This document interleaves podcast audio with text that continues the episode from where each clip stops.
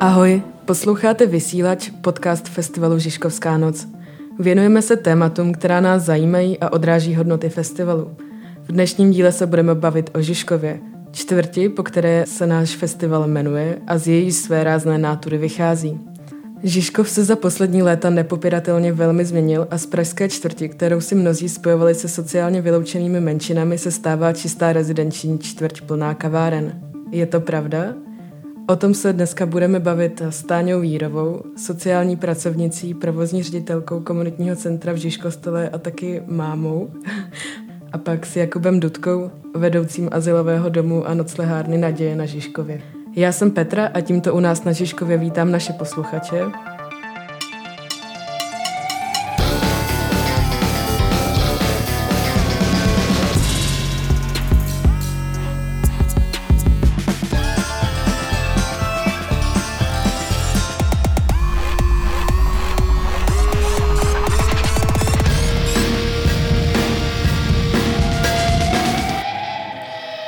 Se chtěla zeptat, proč teda zrovna Žižkov, proč ten Žižkov má ten punt z té sociální dělnické čtvrti? Tak já si myslím, zdravím vás, že to vychází nějak z historie um, celé téhle čtvrti, kdy vlastně Libeň byla průmyslová čtvrť, dělnická a ten Žižkov na tu Libeň takhle navazoval nějak historicky k tomu mm, dospěl, přistupuje a řekla bych, že zůstal takhle uh, skoro až doteď. I když jsme se tady, než, než začalo nahrávání, bavili o tom, že ty proměny a do dneška už možná na tu ani historii toho Žižkova původní nenavazují. No, to... Já vás taky zdravím. Ehm, to, co říkala Táňa, to je určitě takový ten kořen toho, jak si představujeme eh, starý Žižkov a jaký možná byl a jak ho asi známe z těch černobílých filmů. Jsem žádný jako historik, ale to, co můžeme my teď evidovat a, a, a všímat si, tak je určitě to, že Žižkov si myslíme primárně širší centrum Prahy, velké Prahy a to znamená, že čelí tlaku a procesu na to, jak nedostatkové zboží je, je standardní bydlení pro lidi, kteří by chtěli bydlet, žít, pracovat v Praze. A to jsou trendy, kterým čelí. My před začátkem toho vysílání jsme se tady společně bavili o tom, že vlastně teď jsme opravdu svědky toho, jak ta čtvrť je pořád ten Šiškov jako různorodý, že, že my tady potkáváme lidi, kteří jsou chudí sociálně vyloučení, ale zároveň tomu tlaku nějakým způsobem podléhá a mění se a rekonstruují se tady e, objekty, které asi nikdo z nás, kdo tady sedí, bychom si nedovolili koupit, mít ve svém vlastnictví. Já možná ještě vlastně se to dá ilustrovat na ty, ty trendy toho, co, co vlastně se děje s bydlením v Praze eh, na nějakých těch, eh, na nějakých těch číslech, které, kterými například disponuje IPR, Institut pro plánování a rozvoj hlavního města Prahy. V letošním roce připravuje strategii rozvoje bydlení hlavního města Prahy, což by měl být nějaký strategický dokument, který by měl snad pomoci v tom, aby se zvrátily ty extrémní trendy kterých my si teďka všichni všímáme. To znamená, jak se nám zdražuje bydlení, jak je málo dostupné. A je tam například zajímavý vlastně údaj, kterého jsem se dočetl ze studie Deloitu, to je studie z roku 2018, která eh, nějakým kvalifikovaným odhadem říká, že jako v Praze aktuálně chybí asi 22 tisíc bytů na to, aby se nějakým způsobem zvrátila jakoby ta situace toho, že nám extrémně tady rostou ceny bytů, eh, nájmy bytů a dostupnost bytů. S tím, že vlastně, aby se ten trend nějakým způsobem zvrátil, tak oni tam i popisují, že zhruba 7 nebo 7,5 tisíc bytů ročně je něco, co by vyvážilo pražský přírůstek za rok. To je jenom jakoby pro představu, že jako ta situace toho bydlení v Praze není jako jednoduše řešitelná Všimli jsme si toho i na jaře, když, když vlastně došlo k té první vlně epidemie a ty byty Airbnb najednou zůstaly prázdné, tak jsme si všichni říkali, hm, možná to jako s, s něčím jakoby pohne, ale žádný jako větší efekt jsme jako nezaevidovali. Já si taky myslím, že to právě není jenom o tom počtu těch bytů a o počtu lidí, co potřebují někde bydlet, ale že to je o celý té politice cenový. Tady sice je nějaký nedostatek bytů, ale taky je tady hodně bytů prázdných. Zrovna je to tady vidět na Žižkově, na té nové zástavbě která se tady staví, byty jsou tady extrémně drahé a nikdo si je nekupuje. Těm investorům vlastně nejde ani moc o to je prodat, protože mají dost času na to je prodat. Ale že jde tady o nějakou celopražskou cenovou politiku. Třeba hodně se mi líbí, že v Berlíně se třeba stanovují ty maximální výše nájmu a že se s tím tam nějak komplexně pracuje. Což si myslím, že tady v Praze, aby někdo přistoupil k takhle odvážnému kroku, tak od toho jsme fakt hodně daleko ještě. Takže třeba si myslím, že i kdyby ty byty se postavily, tak naši klienti zrovna na ně stejně nikdy nebudou mít. Vy oba dva jste sociální pracovníci za Žižkova a já jsem se chtěla zeptat, jestli Žižkov může být takový model pro to, co se vlastně děje v celé Praze. Žižkov je ta čtvrt, která se hodně protěžuje, když se mluví o gentrifikaci, Airbnb, nějaký tý proměně. Hmm, hmm, hmm. Já si myslím, že jako na tom Žižkově jsou opravdu vidět, že jsme teď jako účastníky toho procesu, toho tlaku, tady těch trendů a to, co říkala Táňa, to, to, to je další z mnoha jakoby bodů toho, proč, proč je bydlení v Praze tak málo dostupné a proč už je vlastně nedostupné i pro střední třídu, proč eh, natož pro, pro nízkorozpočtové domácnosti. A to je například jakoby otázka obecních bytů, toho, jak moc se zprivatizovalo, eh, toho, jak obecně v České republice jsme na tom s nájemním bydlením, protože to je samozřejmě jako institut, který dokáže optimálním způsobem řešit bytovou nouzi a máme, myslím si, velice dobré příklady eh, v zahraničí, jakým způsobem eh, družstevní a, a nájemní bydlení může fungovat a řešit právě jakoby nedostatkovost toho zboží. Ale to, co my evidujeme v Praze a v České republice, já si myslím, že to je jako celosvětový trend, to je taky dobré si říct, že nejsme jako absolutní devianti, ale s tady tím problémem se potýkají skoro téměř všude. Co se teda teď na Žižkově děje? Tím, že se tady třeba staví ty luxusní byty, tak to znamená, že Žižkov se začíná proměňovat v luxusní čtvrť bez sociálních problémů? Mm, ne, já si myslím, že uh, ty sociální problémy nevymizí. Ty lidi, kteří jsou nějak sociálně vyloučení, tady na tom Žižkově jsou. Nějak sledujeme trend, že jich tady vlastně pořád tehně, vždycky jich trochu ubyde, odlejou se, noví se přilejou to je taky jakoby velký trend v těch um, skupinách, které jsou sociálně vyloučení, je velká migrace. Takže pořád ty lidi cyklej se, nebo nevím, jestli je to takhle i ve službách bezdomova, v tom se nevyznám, ale my pracujeme hlavně s romskou komunitou a ta se hodně přelejvá, hodně se jako pulzuje. A myslím si, že jediné, co se tady děje, je, že se ty nůžky rozevírají. Vznikají tady nové obchody, nové bydlení, které jsou hodně drahý a pořád ale tady zůstává spoustu zastaváren, malých barů, heren a s nima tady taky zůstává ta komunita sociálně vyloučena. My v rámci práce s lidmi bezdomova a hodně často se tomu říká vlastně nějaký efekt přesýpacích hodin. To znamená, že většinová společnost nebo ti bohatší, ti, kteří tam mají nějaké partikulární zájmy, tak se samozřejmě snaží nějakým způsobem a to jsou věci, které známe, myslím si, že všichni. A někdy se na ulicích potkáme se situacemi, které nám zkrátka jsou jakoby nemilé, takže to teď jako nehodnotit nějak jakoby jenom černobíle, ale zkrátka vždycky jsou tady skupiny, které vyvíjejí tlak na veřejný prostor, aby došlo k nějaké minimalizace toho, že tady ten veřejný prostor je samozřejmě obýván i lidmi, kteří nemají tu svoji intimitu, to svoje bydlení a většinou nastupují nějaké represivní složky a vytlačí to z nějaké lokality, vytipuje se nějaké náměstí, většinou je to, je to nějaké jakoby zadání, ale samozřejmě to, to žádný problém jakoby neřeší. To znamená, že pokud my budeme sledovat ten trend toho, že nám Žižkov bohatne, tak bude složitější žití v něm sociálně vyloučeným, protože se budou dostávat do mnohem většího tlaku na to, aby tu čtvrť opustili.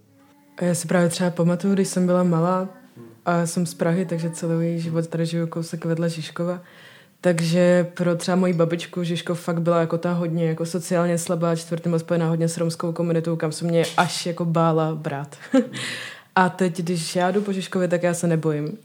Vyčistil se ten Žižkov Znamená to, že se ta situace zlepšila? Já možná teď tak jako trošku kacířsky si dovolím takovou jakoby poznámku. Ale jako opravdu to ukazuje i to, jak vlastně ty služby prevence, to je to, co my vlastně jakoby děláme, je to takový segment sociálních služeb pro posluchače, kteří vlastně se zabývají opravdu jakoby sociálním vyloučením. Jsou to, jsou to služby, které pracují s lidmi bezdomova, s romskou komunitou, se sociálním vyloučením, s toxíky eh, a tak dál, aby pro představu tak to možná bude trošku ilustrovat tu, tu naší jakoby situaci a tu obtíž ty služby poskytovat, nabízet a vlastně to je i hezkým zrcadlem toho, jak složité je eh, pro ty lidi, když jsou sociálně vyloučení se vůbec nějaké možnosti pomoci domoci. A já si myslím, že vlastně eh, je naše obrovské štěstí, že ten náš asilový dům, který je celkem jakoby velký a ty služby, které jsou s tím spojené, sídlí na Dolním Žižkově v ulici Husické, která je opravdu pořád ještě jako celkem rezistentní tomu tlaku na tu změnu, na to, aby se to stala rezidenční bohatá čtvrť, protože my si tak občas říkáme, že eh, jsme jedni z nejslušnějších sousedů, Občas ty rodiny, které bydlí v těch bytech, jsou schopné předvádět celkem jako velkou divočinu, což nám jakoby vlastně pomáhá v tom, že eh, my nečelíme nějakému tlaku toho, aby ta služba u nás skončila, byla zrušena, eh, sousedským stížnostem, tomu, co bývá jako běžné, pokud sociální služba prevence, opravdu nějaké jakoby rezidenční čtvrti. A to je vlastně i ten důvod, který jako extrémním způsobem komplikuje všem službám prevence, aby byly rozdistribuovány po tom území Prahy a byly schopné jakoby efektivněji pomáhat lidem, kteří jsou vyloučení. To se týká jak práce s romským etnikem, tak eh, určitě jsou to, je to obrovské téma eh, toxi služeb, to znamená adiktologických služeb a samozřejmě služeb pro lidi bez domova. Takže jako paradoxně to, že uh, Žižkov je stále i chudá čtvrť, nám pomáhá v tom, aby my jsme tady mohli poskytovat sociální služby.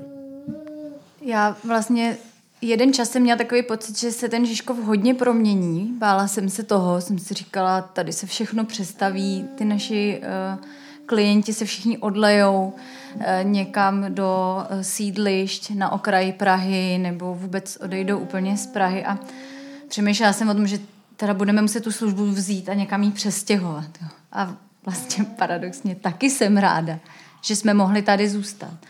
Protože uh, to by asi podle mě byl, byla fakt taková jako krize a velký konec, kdyby se všechny tyhle ty, ty lidi, co jsou sociálně vyučení, opravdu odlili někam pryč. Protože to, co my se snažíme, je zpátky je vrátit, zmírnit ty dopady toho sociálního vyloučení. A náš cíl je, aby jsme neměli žádný klienty. Aby žádný sociální vyloučení tady jako nebyli. To by byla úplně jako skvělé, kdyby jsme mohli ty služby zavřít, že jo? To by jsme chtěli všichni nejvíc. Ale samozřejmě my se třeba s tím hodně setkáváme se sousedskými stížnostma naopak, protože my pracujeme e, s malejma a mladejma romskýma dětma a stížností na to, že někde u nás na ulici děti vysedávají, hrajou si, ale i jako stížnosti na to, že hrajou fotbal v parku, jsou vlastně úplně na denním pořádku tady. Jo. Což ale samozřejmě proměňuje i to dítě, toho klienta samotného, tenhle ten každodenní tlak, se kterým on se potkává. Jo.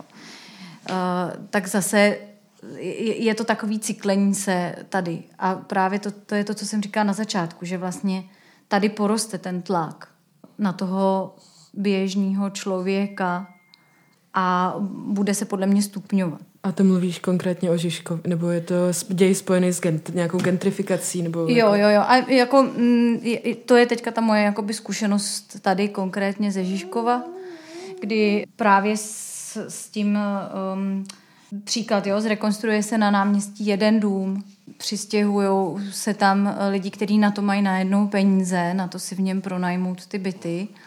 A ten dům je hezký a zrekonstruovaný, tak to promění najednou tím malou nějakou část té lokality, kdy se právě jakoby zvětšejí ty rozdíly sociální a zvětší se tam extrémně ten tlak, jak na tu sociální službu, aby vůbec odolala tomu, že tam bude tak eh, na jako každodenní tlak na ty klienty. Ale i třeba tlak na nás byl hodně i vyvíjený ze strany radnice nebo ze strany policie kvůli tomu, že s našimi klientama jsou v té lokalitě nějaký problémy. A jako by jsme se mi za to stávali zodpovědnýma v tu chvíli. To je rozhodně problém, který není jako specificky Žižkovský, jako moc, moc dobře jsi mi teď připomněla moji práci streetworku ve středočeském kraji, kdy jsme strašně často čelili takové té obrácené jakoby logice ze strany lokálních politiků a represivních složek, protože jsme ten streetwork samozřejmě dělali tam, kde ti lidé byli a oni to obrátili, že ti lidé jsou na tom náměstí, na těch exponovaných místech, na těch lavičkách u dopravních uzlů, proto, protože tam chodíme my a dáváme jim krajíc chleba, takže to byly opravdu jakoby absurdní situace. Místo toho, aby se to město zaměřilo na to, aha, tak teď je tady konečně někdo, kdo s těmi lidmi začíná pracovat, a zkouší jim nabízet pomoc a zkouší je vytáhnout z té ulice, aby začali využívat služby nízkopravového denního centra, stáhnout je z ulice, zkusit je posunout do bydlení, eh, řešit tu hromadu problémů, která je s tím sociálním vyloučením nakupená tak první, co politickou reprezentaci napadlo, je házet tím klacky pod nohy a vymýšlet vlastně nějaké jakoby slogany, protože to samozřejmě bylo ten tlak nejvíc cítit před obecními volbami typicky. Taky mám takovou úsměvnou eh, historku, kdy eh, pořád se řešilo náměstí barikád, kde my sídlíme, kde se naši prostě děti eh, tam vysedávaly na lavičkách. A když jsem byla na několika vyjednávání tady na radnici o tom, co my s tím jako sociální služba, která tam sídlí, hodláme dělat, a tak tam padla i takový nápady, jako tak pojďme všechny ty lavičky teda odstranit a pak tam nikdo nebude a bude tam klid. Jo, takže to je bohužel i ten trend toho, že se teda služby budou odstraňovat a posouvat na kraje těch eh, měst a že se problémy budou řešit tím, že nebudou vidět a tak bude potom ta většinová společnost mít ten pocit, mm-hmm. že jsou vyřešení. Já myslím, že to, o čem se bavíme, tak se dotýkáme hodně toho tématu veřejného prostoru a co to je, jakou by měl mít funkci a že je hodně jako nebezpečné, když se nějaká část toho města vychýlí jedným směrem a začne ten veřejný prostor popírat to, jakou by měl mít funkci a komu sloužit. A začne být opravdu nějakým způsobem soukromý respektive je tady jenom za nějakým účelem nějaké jakoby skupiny. Já mám moc rád ty místa, kde to jsou jako náměstí, kde jako se to opravdu mixuje a jsou tam staří, mladí, blázniví, chudí i bohatý a každý si tam najde to svoje místo, eh, ať už ve stínu nebo, nebo na sluníčku.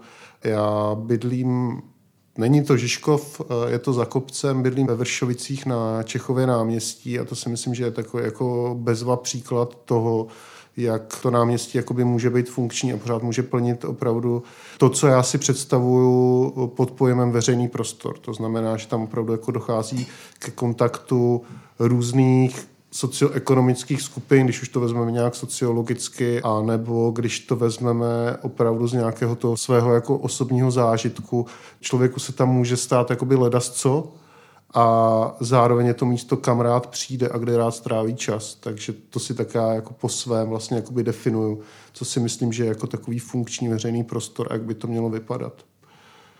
Mně k tomu napadá hodně důležitý to slovo, jak ty si řekla, že se cítíš teď bezpečně. No já jsem právě si řekla, že jsem to možná řekla špatně. Ale, ale ne, jako mně přijde ta potřeba toho bezpečí, že to je fakt něco, co nás všechny propojuje.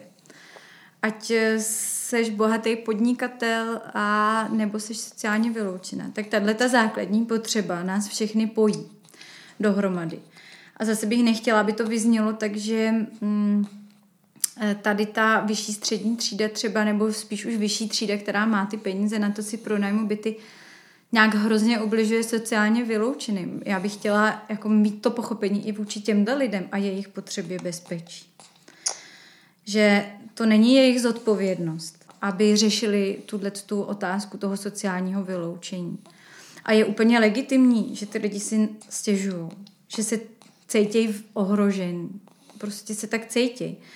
A to už se ale zase dostáváme k nějaký fakt široký jako otázce eh, třeba výchovy a vzdělávání. Um, nějaký vedení dětí uh, anebo lidí vůbec k nějakému soucitu a k pochopení. To je prostě, najednou se dostaneš Když se tím problémem začneš zabývat, tak se dostaneš k obrovské komplexitě. A přišlo by mi velká škoda koukat se na to tak, jako ty zlí bohatý. Tady vystrkují ty hodný chudý. Jo, jenom aby prostě jsme to neudělali takhle. Protože tu, ten, oni to bezpečí potřebují. Stejně tak, jako ho potřebují ty naši klienti cítit to bezpečí. Tak um, mají na něj všichni stejný právo rovný.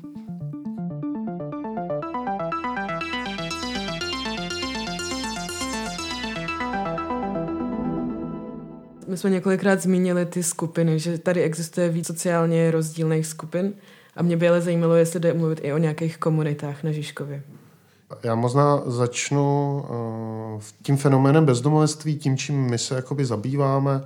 A já myslím, že je jakoby strašně důležitý na úvod říct, když se budeme bavit o nějaké komunitě nebo skupině, že ta bezdomovecká eh, problematika je opravdu o extrémně jakoby heterogenní skupině ty lidi, jestli něco spojuje, tak to je opravdu ta bytová nouze. Jinak opravdu jako v průběhu těch let, co s těmi lidmi pracuju, tak si všímám toho, že je čím dál jakoby složitější, když se snažím někomu zjednodušeně povědět, jak se stane člověk člověkem na ulici, eh, odvyprávět nějaký jakoby jednoduchý příběh někoho, co bych řekl, jako, jo, je to taková jakoby typizace Řekněme si, je to nějaká story o muži středního věku, který se rozved z okresního města. Jo, něco, co jsem jako potkával jako příběh životní, jako nejčastěji, když jsem opravdu 10 plus let začínal pomáhat lidem bez domova. Ale za tu dobu se ta skupina opravdu jako výrazně proměnila k tomu, že si myslím, že tady je mnohem míň pojistek toho, jak zabránit sám sobě, abych se stal propad na ulici. Uh, už to není tolik o vzdělání, jako to bylo dřív, už to není tolik o, ani o tom pohlaví, jako to bylo dřív, protože nám i tady postupně krůček po krůčku roste počet žen na ulici a dorovnáváme čísla, která jsme viděli a četli, že mají například jako na ostrovech ve Velké Británii. Takže už se to blíží taky těm 22-25% u nás. Takže ten příběh je u každého z nich jakoby různý. A z toho samozřejmě vyplývá i jako otázka toho, jak moc my se můžeme bavit o nějakých jakoby komunitách z hlediska lidí bez domova.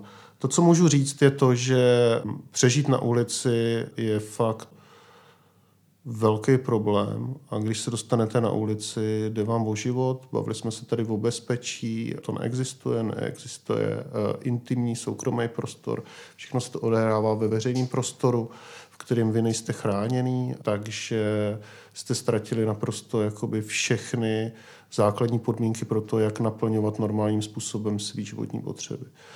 Toho vyplývají celkem jednoduše, logicky některé věci.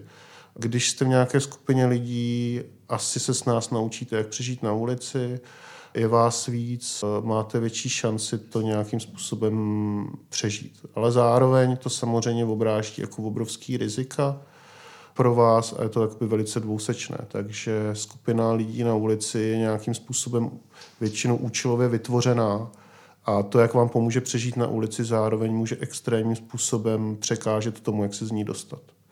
Takže se tady dostáváme do takového začarovaného kruhu. Ale mluvit o kamarádství, o nějaké komunitě, o tom, že jeden člověk na ulici si vybral toho druhého, protože jsou si sympatičtí, sdílejí podobné ideje a tak dál a tak dál. Něco, co my běžně známe. Tady to je můj kamarád, tady to je moje kamarádka proto, protože se máme rádi a je nám spolu skvěle a dokážeme sdílet kde co a podporovat se. Tak ta představa je vyloženě jakoby naivní a, a jakoby hodně nebezpečná. Je to jeden z velkých mýtů. My pracujeme s romskou komunitou, která má svoje specifika. Když to takhle poslouchám, tak slyším tam hodně společného. Hmm. Ale tady to napojení eh, je rodinný, rodový. Tím, že příslušíte do toho romského etnika. Ale zároveň to tady má to specifikum toho, že se vytratilo, myslím, tady to hrdý romství. A ani ty Romové se k tomu svýmu romství nehlásí. E, nejsou na něj hrdí. Takže se dostali do nějakého takového zvláštního vákua, kdy už nepatří do té hrdé romské komunity, do toho rodu nějakého velkého třeba. a ani ne, je nepřijímá ta většinová společnost. Takže jsou někde, někde nikde. A je to velký hledání. A znova tady jsou porušeny ty základní potřeby toho přijetí společností. A já pracuji hodně s dětma, takže tam vlastně začíná být hodně narušený u těch dětí to přijetí sám sebe. Tím, že vás nepřijímá to dítě ta většinová společnost. Je to fakt velký tlak, když jste malý dítě a vždycky, když přijdete do obchodu, tak si vás někdo hned všimne. Když na vás lidi se dívají blbě v autobuse a vy tomu nerozumíte proč, ale mění vás to. Mění vás to od základu a pořád. Takže to bych řekla, že je tady um, to specifikum té romské skupiny na Žižkově. Je to, že k sobě patří a zároveň k sobě nepatří. Takže bys to nenazvala komunitou?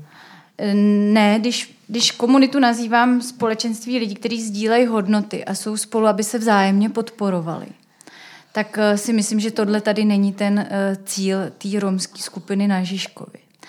Ta vzájemná podpora, asi něco jako u těch lidí bezdomova, je něco nutného, eh, nějaká nutnost pro přežití. Ale není to hm, nějaký láskyplný soucit. My se potřebujeme, protože nikdo jiný nás nepotřebuje.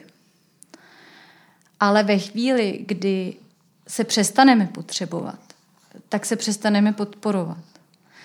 Já tady mám třeba osobní zkušenost s tím, že ve chvíli, kdy se někdo snaží z té skupiny vystoupit, romský tady, ale ne romský, ale spíš sociálně vyloučený, teda, snaží se žít nějak jinak, tak ho vlastně vyloučí ta romská sociálně vyloučená skupina ven. Není to tady, ty jo, podívejte se, ta něco dokázala, to jsme na ní hrdí. Ale je to, podívejte se, ta se snaží být jiná než my, tak to my jí tady mezi sebou nechceme. A je to vlastně hrozně tvrdý svět, kdy, když se snažíte zařadit se do, budu říkat třeba většinové společnosti, tak ta většinová společnost vás nepřijme, protože máte to romství pořád na sobě. A zároveň vás vyloučí ta vaše romská komunita, protože už nejste jako oni. A tohle je taky takový, asi myslím, že s tím bezdomovectvím dost společný ten začarovaný kruh toho, že když se snažíte se dostat ven, tak nepatříte nikam. Třeba přímo Žižkostel je komunitní centrum, tak z jaký komunity jste teda vycházeli? Ale to je mm, to slovo komunitní centrum, nebo tady ta jako předepsaná služba těch našich komunitních center je právě pracuje s tím slovem toho komunita. Protože my bychom mohli ty komunity nějak uh, utvářet právě na nějakým hle, tím hledáním nějakého jiného propojení, než toho nutného k přežití. Jo. A, ale není to tak, že my bychom pracovali s komunitou, ale my se snažíme tu komunitu vytvořit. Tím, že právě ty lidi spojíme něčím jiným než tou nutností, ale spojíme je třeba společným zážitkem. To je trochu to podívání se na tu službu toho komunitního centra, ne, že pracuje s komunitou, ale že se snaží komunitu utvářet. Protože ta komunita je nutná, si myslím, pro ten život v tom městě. My jsme společenský tvorové, my chceme někam patřit, my chceme tu sounáležitost cítit. A proto ty komunitní centra tady jsou, aby dávali to místo toho setkání. A toho setkání za účelem nějakého jako jiného než toho přežití, toho hodnotového.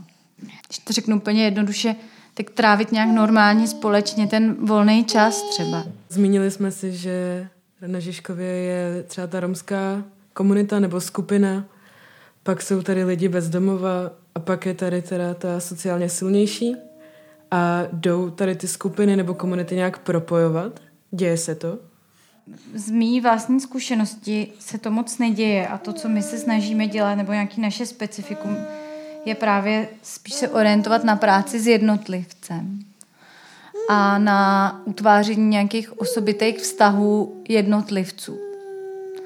Jak jsme tady tou zkušeností došli, že, že ve chvíli, kdy pracuješ anonymně s dvěma velkýma skupinama a snažíš se je spolu potkat, tak to nejde. A že, že když se pracuje s těma jednotlivcema, tak se to potom nějak šíří do té komunity jako taková zvěst, jako že to jde.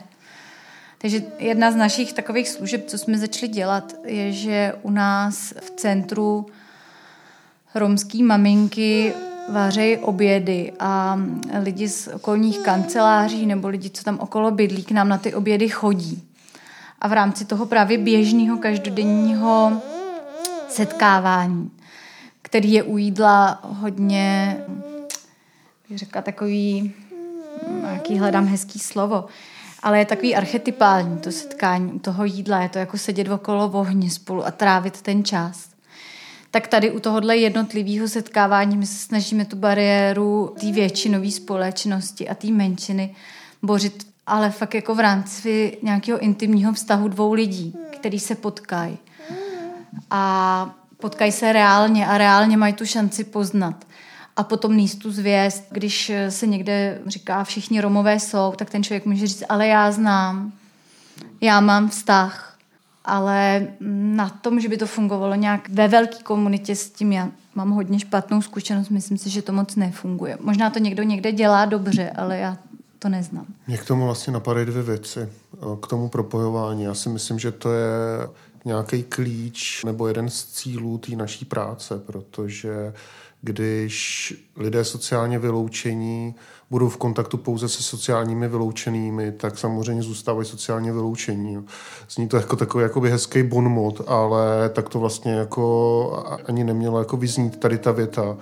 Je to zase takový ten bludný kruh toho, jak jakoby sdílení, tak ale i čerpání jakoby potřeb ale můžeme tam zakomponovat i třeba nějaký vztahový korektiv, který ty lidi můžou jakoby zažít skrze to, že můžou zažít opravdu situaci, kdy například jakoby nejsou odmítnutí nikým, mimo zase svoji situaci sociálního vyloučení, toho, že jsem na ulici, stane se jim něco, co už si mysleli, že třeba si jakoby nikdy nezažijou, takže to může být velký zážitek, který může víc k nějaké změně, když se teďka dotknu nějaké jakoby terapeutické roviny, ale samozřejmě jako důležité, když se bavíme o sociální vyloučení, nebýt fixovaný pouze jako na tu terapeutické hledisko toho, že protože to vede k čemu?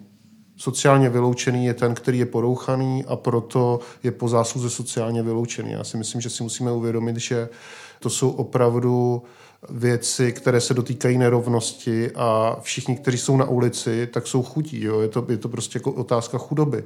Takže je to jakoby nejenom, nejenom ta oblast toho, že ten člověk je traumatizovaný, pochází z, z nějaké rodiny, kde se mu staly špatné věci a proto on opakuje nějaké, nějaké vzorce, které pro něj a jeho život nejsou uživné, ale je to i opravdu jakoby otázka sociální, socioekonomická, je to problematika chudoby, distribuce bohatství a moci ve společnosti. To si myslím, že je jakoby fajn, aby jsme dodali, aby jsme opravdu jako k tomu přistupovali jakoby komplexně.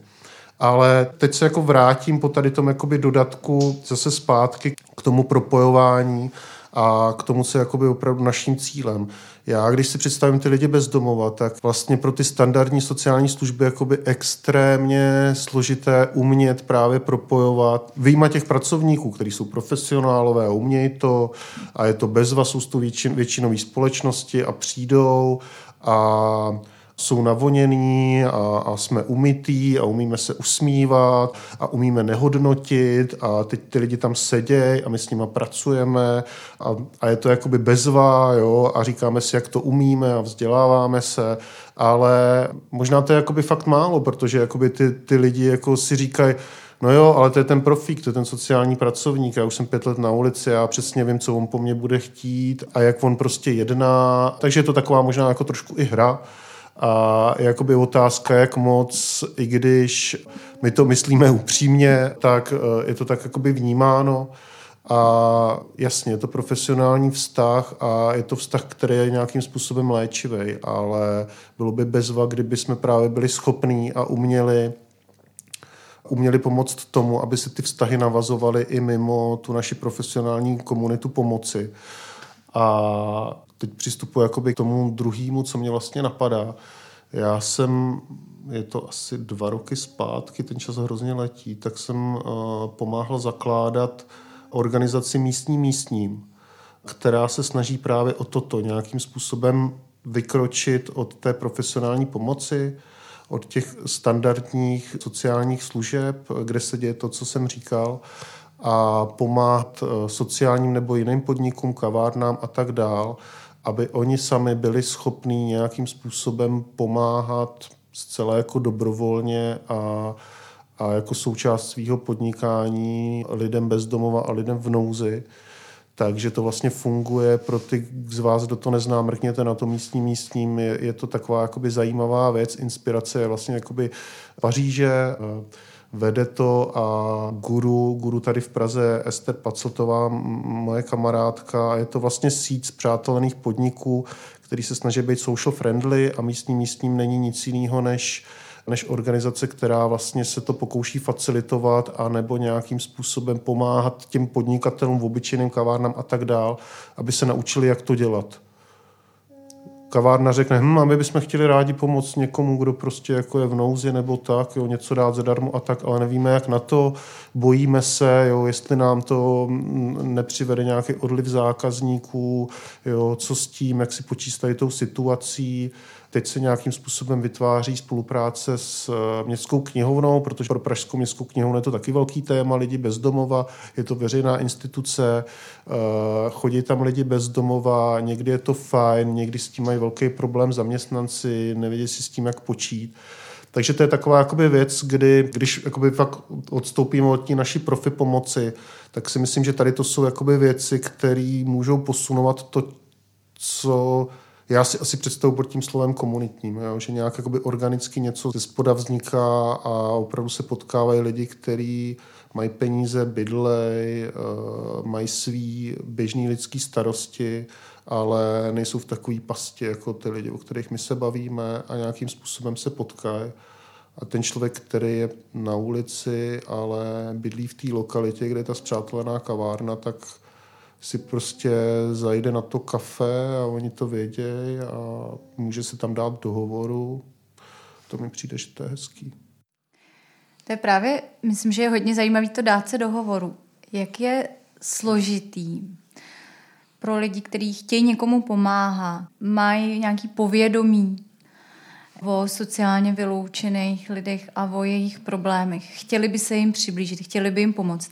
Jak je tenhle ten krok vlastně hrozně moc těžký. My jsme na těch našich obědech vlastně se setkávali právě ty naši klienti a lidi, co tam eh, pracovali, měli pronajatý kanceláře, byli tam v coworkingu. A člověk by si řekl, tak se sejdou, sednou si k tomu stolu a budou spolu mluvit. Ale vlastně i tohle je pro lidi nějak zvláštně těžký. I v tomhle je třeba je podpořit, jenom v tom navázat běžný rozhovor. Jak je těžký, když sedí někdo na lavičce, se s ním zastavit a promluvit s ním. Pobavit se s maminkou v parku, eh, třeba jinou. Jo.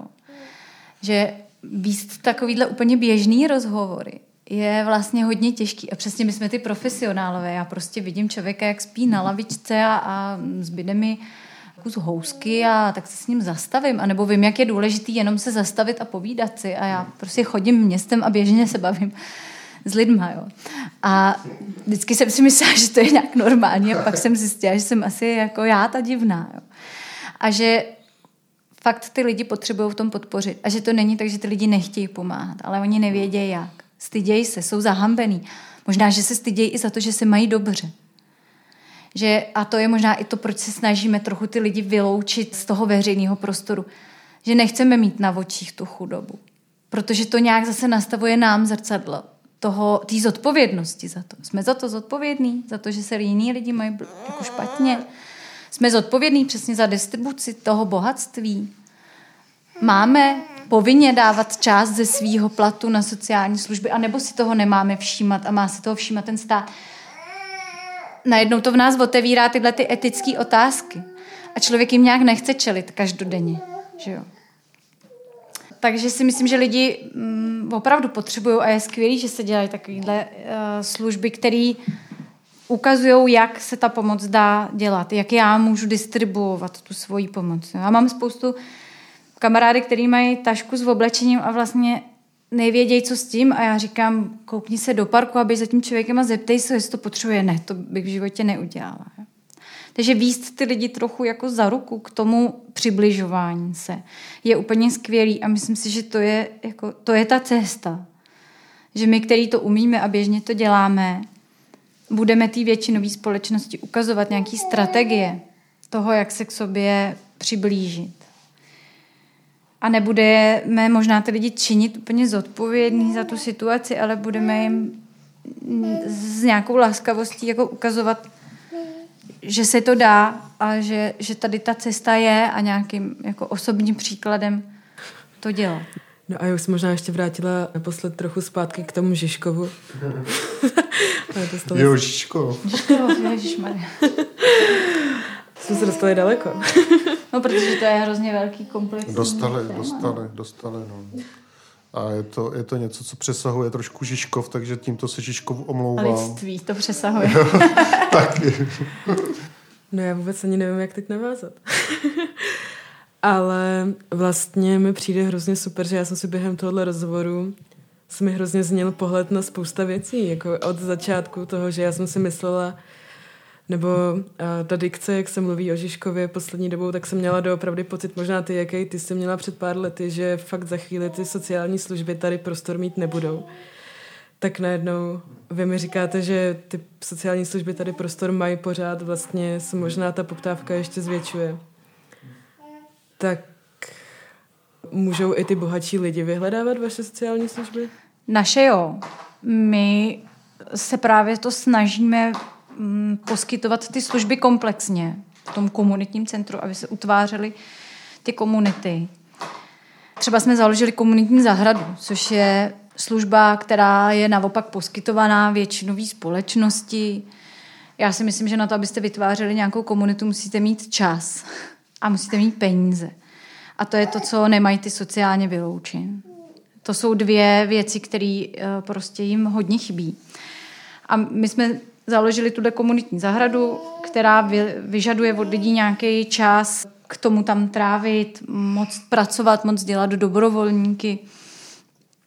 A v rámci třeba té zahrady se právě nám setkávaly ty komunity, Setkávala se nám ta většinová společnost a setkávali se nám třeba děti z Nízkoprahu.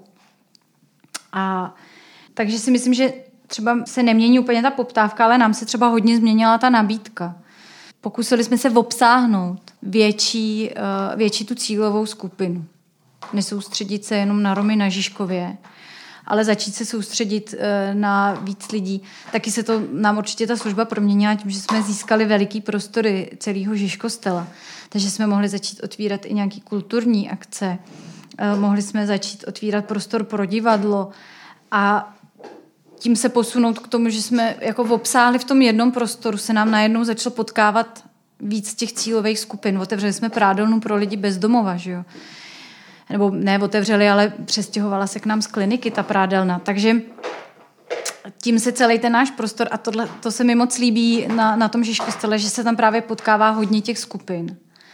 A i když se třeba spolu nepotkají fyzicky, tak se potkávají na tom stejném místě v jiný časy a navazují třeba vztah k tomu místu najednou se to místo stává prádelnou pro lidi bezdomová a najednou se stává místem, kam romský maminky vodí svoje děti, ale stává se i místem, kam většinová společnost si chodí prostě natrhat bylinky na zahradu. A tohle je třeba nějaká moje taková osobní cesta k tomu, jak dělat tu komunitní službu. Nějak tak postupně a citlivě. Nabízet třeba časově oddělený prostor, ze začátku a postupně ty časy slučovat, postupně se dostávat k tomu, že se budeme potkávat nějak nenásilně. A dělat to fakt jako citlivýma malejma krokama. Protože když jsme pak udělali velkou třeba akci pro lidi bezdomová, teď jsme tam pozvali tu většinovou společnost a lidi bezdomova, tak takhle seděli ty dvě skupiny oddělené a koukali na sebe v tom strachu se nějak spolu se k sobě přiblížit. Takže to je nějaká konkrétní jako proměna té naší služby, rozšíření té cílové skupiny a postupný citlivý propojování těch cílových skupin a zmenšování možná nějakých představ o tom, jaká ta skupina je. Protože Romové mají představu o tom, jaký jsou lidi bezdomová, možná lidi bezdomova mají představu o tom, jak fungují Romové. Většinová společnost má své představy tak my trošku pracujeme s těma představama. a, a, a tom dávání je do nějakého reálného kontextu. Což ta, ten reálný kontext zase, kontext zase zmírňuje ty obavy a my potřebujeme, aby ty lidi přestali mít ty obavy ze sebe navzájem. Já možná, Petro, k eh, té tvojí otázce. Pro mě to má takové jakoby dvě roviny. Jedna je ta, že ty naše sociální služby na Žižkově jsou, jsou služby nějakého dočasného bydlení, jak, jak ze zákona, tak eh, i z hlediska nějakého toho procesu návratu toho člověka eh, zpátky do bydlení. My jsme zkrátka instituce, která se snažíme maximálním způsobem v co nejrychlejším čase stabilizovat toho člověka a posunout ho do standardního bydlení. Azylový dům je zkrátka dočasná služba na cestě k tomu, aby se ten člověk vrátil do bytu, do standardního bydlení. A z tady toho hlediska my se snažíme jakoby koncentrovat tu pomoc a bylo by bezva a snažím se o to nějakým způsobem do té sociální služby zakomponovat třeba jako účast dobrovolníků, která by nějakým způsobem přispěla eh, tomu zvýšenému jakoby kontaktu těch lidí bez domova s většinovou společností a s dalšími lidmi, kteří mají jiné životní zkušenosti a, a můžou ty lidi, kteří bývají jakoby deprivovaní, traumatizovaní, je nějakým způsobem aktivizovat a pomoci jim.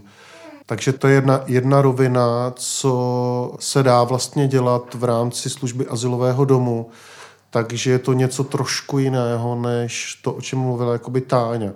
Vlastně ta, ta, ta naše situace. Z čeho bych se chtěl ještě dotknout té proměny té, té naší cílové skupiny, těch lidí bezdomova, které vlastně jako uh, my jim pomáháme, tak se tam opravdu jako ukazuje, že ta cílová skupina za poslední roky se nám výrozně zhoršila, co se týká zdraví, a to jak fyzického, tak duševního a já opravdu nadpoloviční většina mých klientů se potýká s výraznými buď fyzickými handicapy, a nebo s velkými, s velkými problémy, co se týká jakoby duševního zdraví.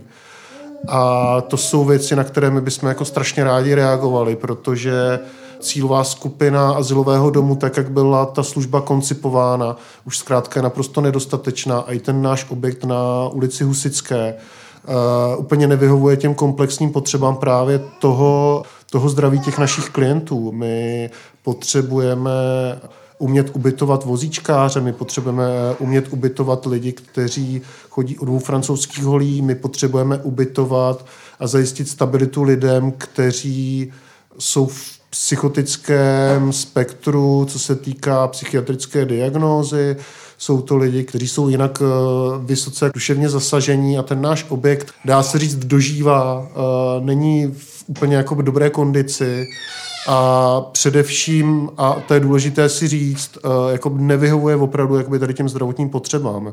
My jsme v loňském roce připravili jakoby, jakoby architektonický záměr, je zpracovaná taková jakoby studie, záměr architektonický na celkovou rekonstrukci toho objektu, kterou nám připravili architekti bez hranic, které tímto zdravím, jestli to, jestli to poslouchají, což jsou bezva lidi, kteří kromě té své jakoby, práce těch architektů v různých těch studiích se ve svém volnu zaměřují i na to, jakým způsobem právě pracovat se sociální problematikou. A, takže je to jako skvělá parta lidí. Vrátím se zpátky k tomu. Ten záměr vlastně sledoval dva cíle. Ten objekt uspůsobit opravdu bezbariérově ve všech patrech.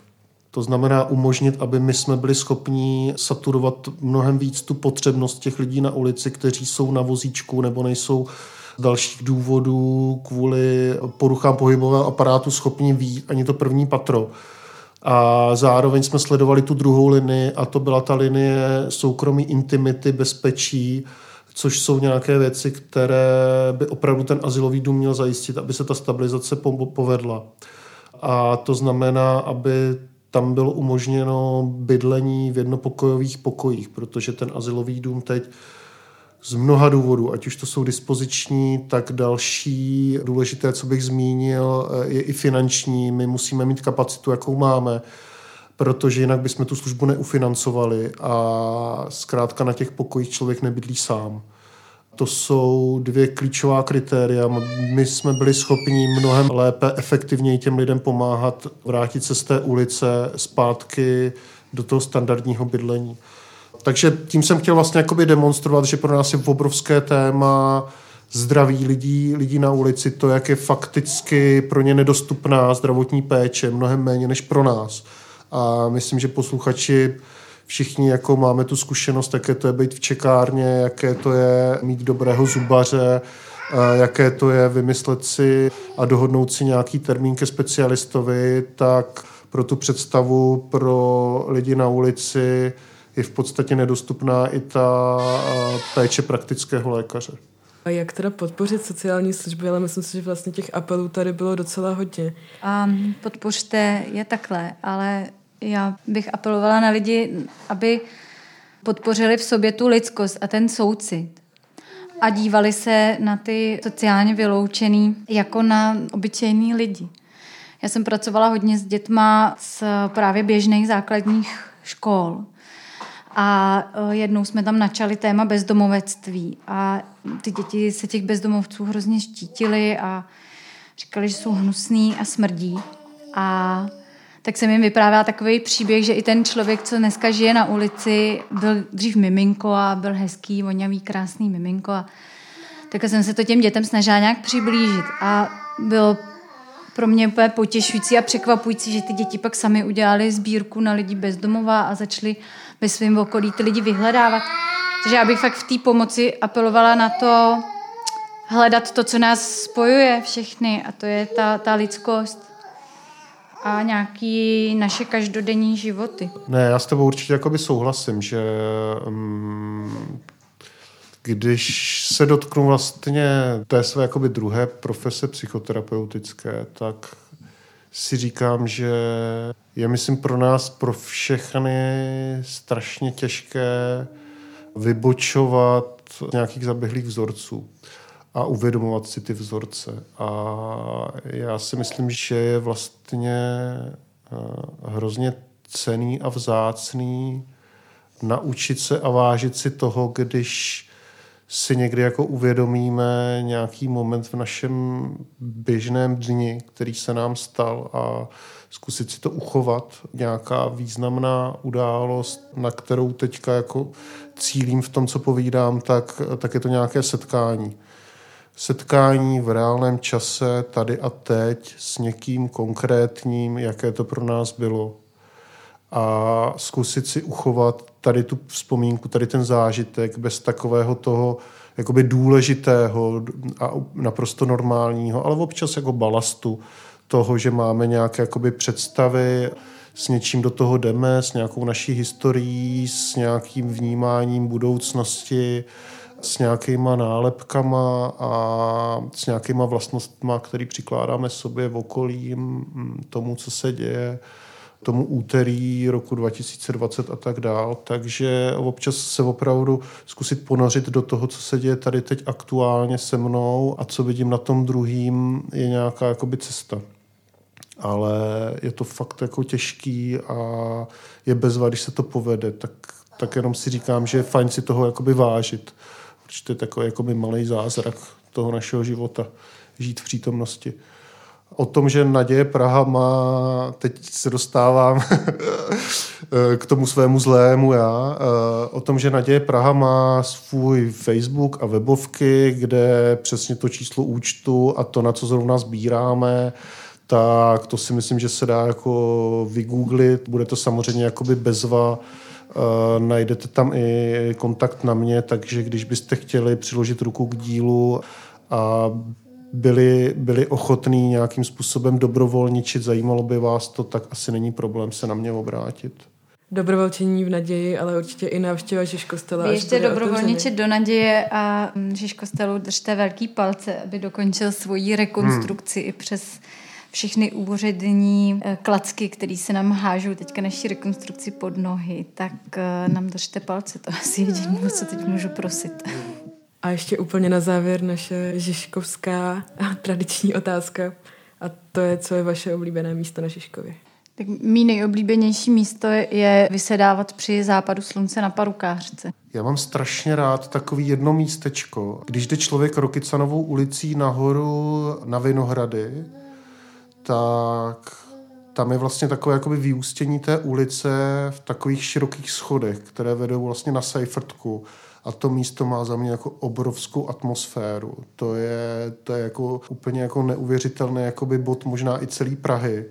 A zajímalo by mě kolikrát a v jakých filmech se, se tady to zákoutí jako objevilo a když by někdo o tom věděl víc a, a dovedl to propátrat, tak já bych se na to hrozně rád podíval, na ty záběry z různých těch filmů. A tady to je pro mě jako úžasné místo s obrovskou atmosférou.